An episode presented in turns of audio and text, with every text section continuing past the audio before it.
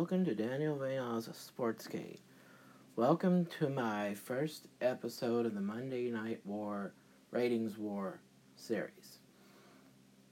Uh, because there are a lot of questions that some fans might have, these are a couple of questions I would have.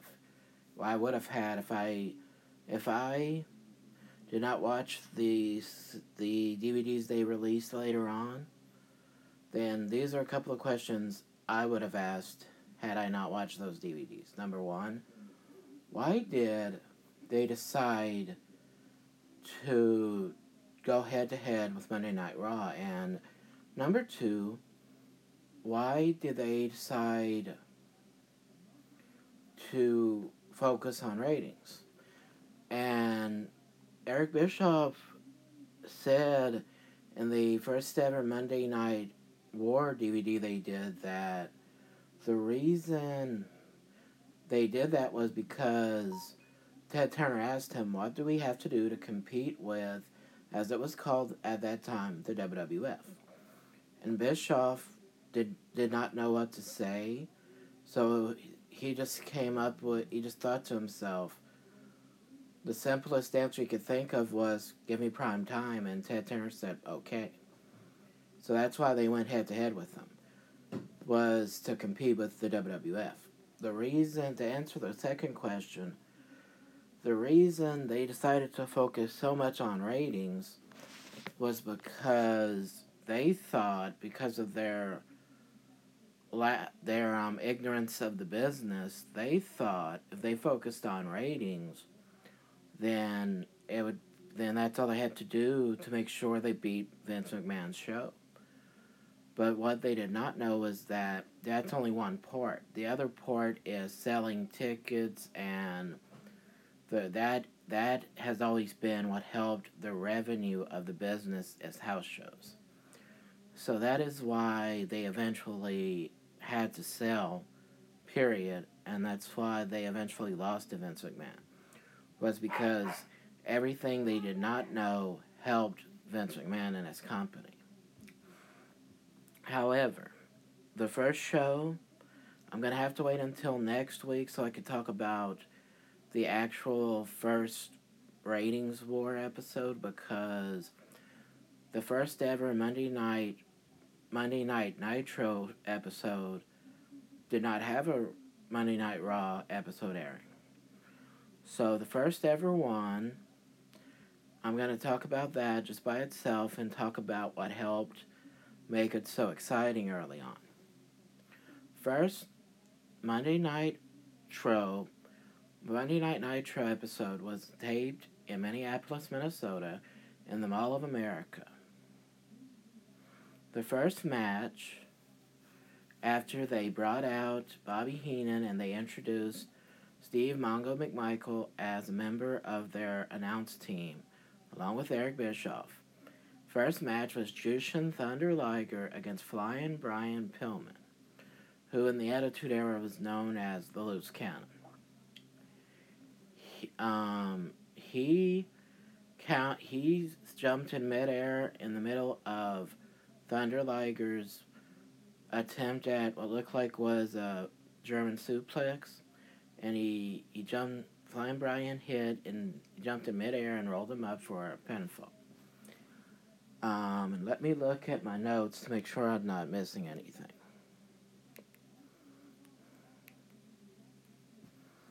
Okay. What was really great was how they always planned surprises. Um, they next aired a video of Sting talking about his match with Ric Flair later on in the broadcast and him talking about how he how nobody as far as getting in his face goes nobody can walk down the aisle to, as the way that Sting can because of the intensity he always brought against Ric Flair. And and uh, he always he said that he always had trouble talking but when he went against Ric Flair, even when he spoke against Ric Flair, it, it really made us, at least myself, believe that he didn't have any trouble.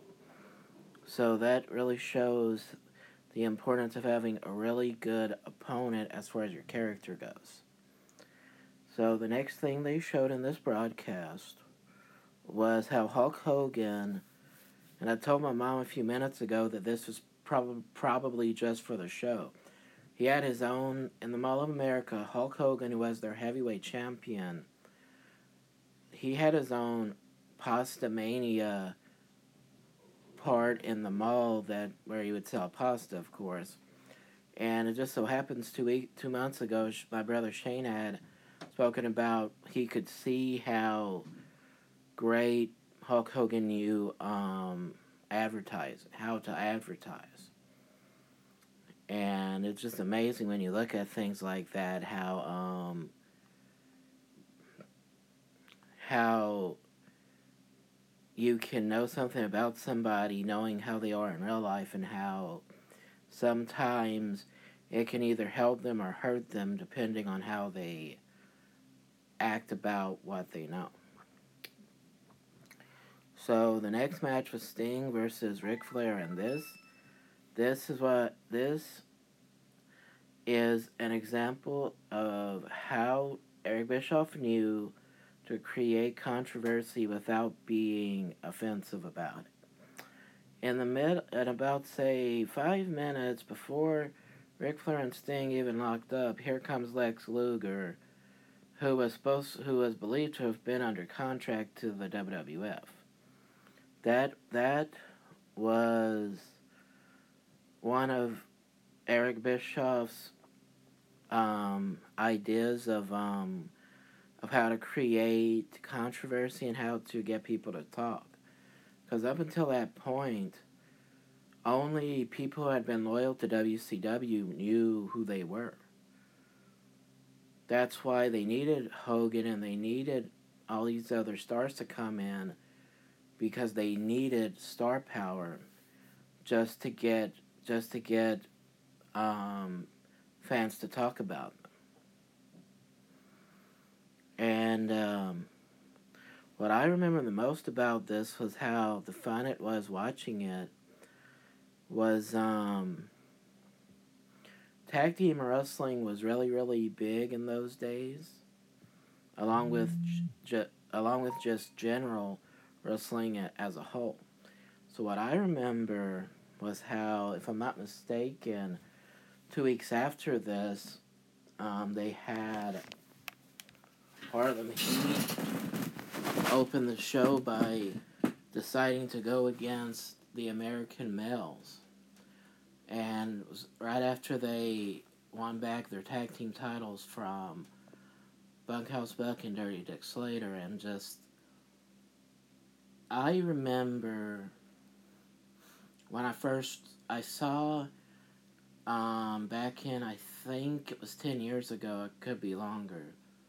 I was in Books a Million with my mother and brother, and I just saw because they used to have wrestling magazines there all the time, and I saw in one article somebody wrote about Sherri and how this was actually the first time I actually found out how some people felt about her story with uh, the character Colonel Parker, and that was when I really started wondering how how people really look at things and just really was curious. Because to really use the term bizarre, you know, that's a strong term, and bizarre is usually when you look at something dark, like for instance during Halloween. So when you look at when you talk about something bizarre, it's usually creepy, like when you look at something during Halloween, which is what we just which what we just uh, went past last month. So that's why so that's why I was really shocked that they would say that because that was a very clean, very funny, wholesome storyline, and people call that bizarre. I just figuratively scratch my head, and I don't. I know that I am digressing a little bit, but I was just sharing from my heart the way that the best storyline of that year um, is also the heavily criticized story. And I'm just kind of curious to know why it was criticized. So, if anybody, I don't know where to, I don't know where you hit the respond button. So, if anybody would like to respond to that, if they remember that story, please feel free. I'm open to the responses and I'll be honest if I don't understand them. Because there's a lot of times people are heavily critical and it's hard for me to understand, so please be patient with me as as uh as I respond to the um to the reasoning. And as I remember, because this led into uh, not just Fall Brawl 95, this episode, but this also Ric Flair and Sting and Arn Anderson. This led into Halloween Havoc, which was the next month.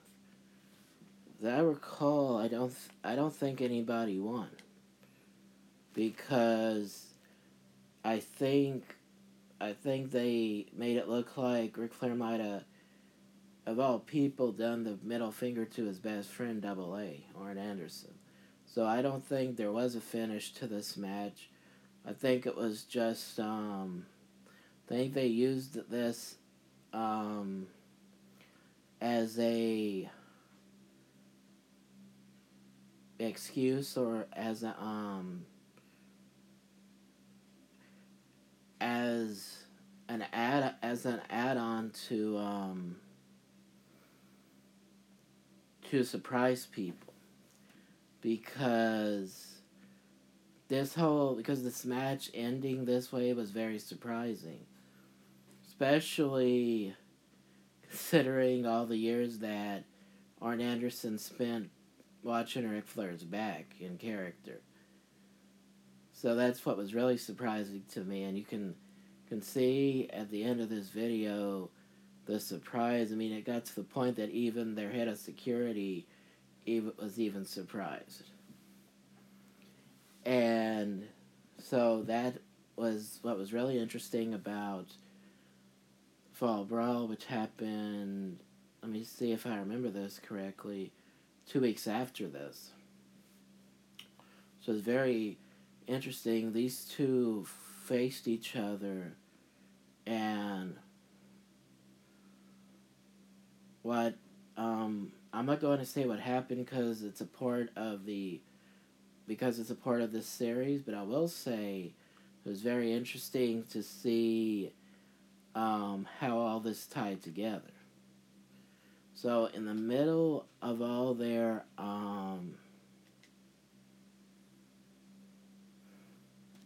middle of all WCW's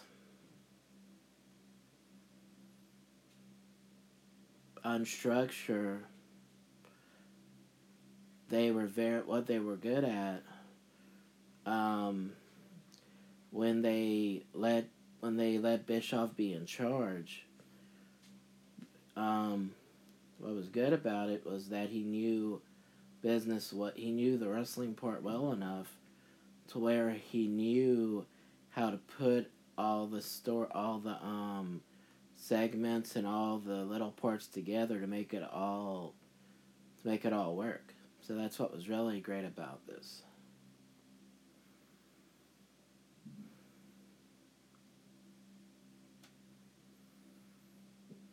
And they're just talking about winning a Harley Davidson, and they did a um, a plug or promotion for their Saturday night show. First match they show First match they announce is Johnny B. Bad, who uh, who is of course Mark Mero to people who did not watch WCW. That was Mark Mero before he was Mark Mero in WWF, going against uh, Dirty Dick Slater. who was one half of World Tag Team Champions. And then the Blue Bloods going against Randy Savage and Sting. Then a special update on the pay per view Fall Brawl War Games. And they were saying it's going to be at 6.05 Eastern on TBS. Bischoff was saying about the excitement of um, this being their first episode, how exciting it is and how great it is.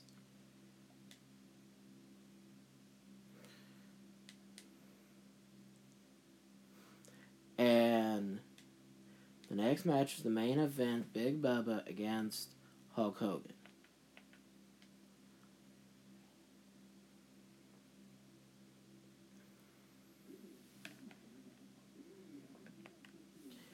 Um, as I recall, one he won the match by pinfall. Hulk Hogan did, and he they started this segment or angle with Luger, where he wanted to help him, but he also wanted a title match. So that led into War Games also which I'll talk about that next next week. Yeah, he helped he helped Hogan against the Dungeon of Doom.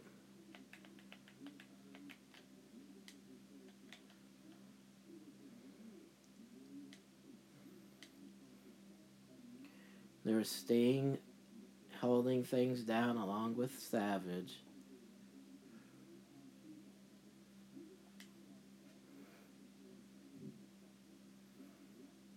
and Gene Okerlund came down, and now they were gonna make everything um, known very clear what Luger wanted. And for every and for anybody who may be wondering, Luger was offered not even as much as Vince McMahon was paying him. That's why Bischoff. That's why, you know, in real life, it was a surprise to Bischoff that he took the deal. And to say why he took the deal was because there were a lot of people he didn't get to work with in the WWF that went to WCW, like. Uh, Hulk Hogan and Randy Savage and a few others. So that's why he took the deal. And I to keep to keep this being a sports show, I'm going to look at the NBA for a second so that I can see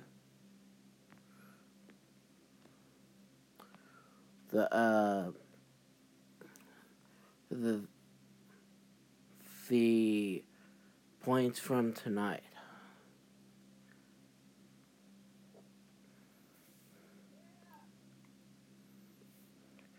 So a little slow, so it's going to take some time. Okay. Hmm.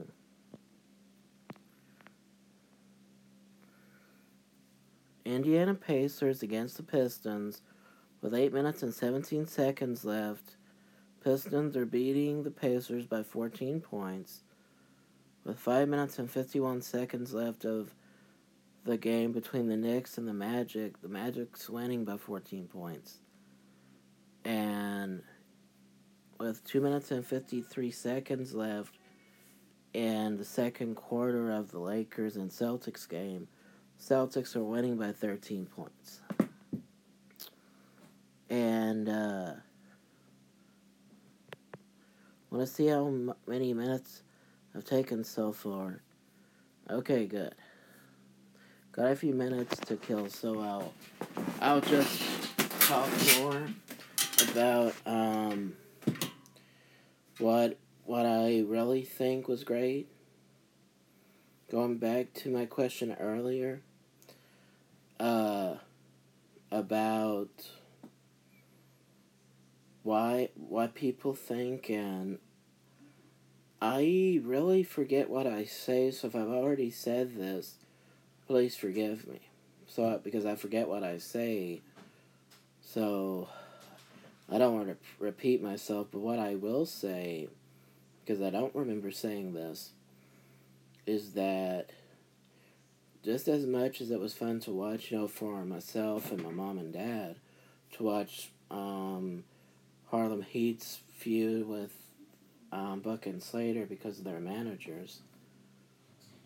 Uh, Sherri and Parker, which went from love hate to both of them being in love with each other, which that whole thing was funny. As as fun as it was, it was also what was also needful was also what the person portraying Parker needed because he did not have his character was not um and I was had no life yet. It was still it was still growing.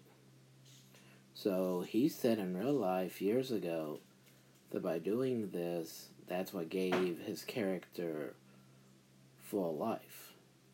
They brought it to life in ways that had never been brought to life before. It got to the point that when he started out, he had to read Tom Sawyer book, Tom Sawyer books, just to have an idea of what a colonel is supposed to be in that in that form. So that's that's how I feel about it. Not just one of my favorite stories, but it was also something that needed to happen for the actor in this character. So that's why I that's why I don't see anything wrong with it because it was needed. And the fact, this is what I really love, the fact that they were able to do that storyline without being um, like a regular soap opera, like The Young and the Restless, or anything like that. The fact they were able to do it in a way that kids could watch with their parents really was what was impressive to me, and so that's why I like. That's why to this day it's my favorite because of the innocence of it and the fact that you didn't have to worry. Hello. This is uh, me finishing this episode. I'm sorry. I didn't mean to press stop. Now that I can continue this, what I hope to bring to this series is not just a view, not just a fan's view, but I hope to bring of a view of somebody who is looking to write, and I hope to bring a view of somebody that's being taught how to write, and I hope not only to bring those views, but I hope to make it fun for y'all and that y'all may um, think of things y'all may not have thought before because sometimes if you hear something from somebody else, you may think differently. So I hope that I can um, make it fun for y'all. Thank y'all and goodbye.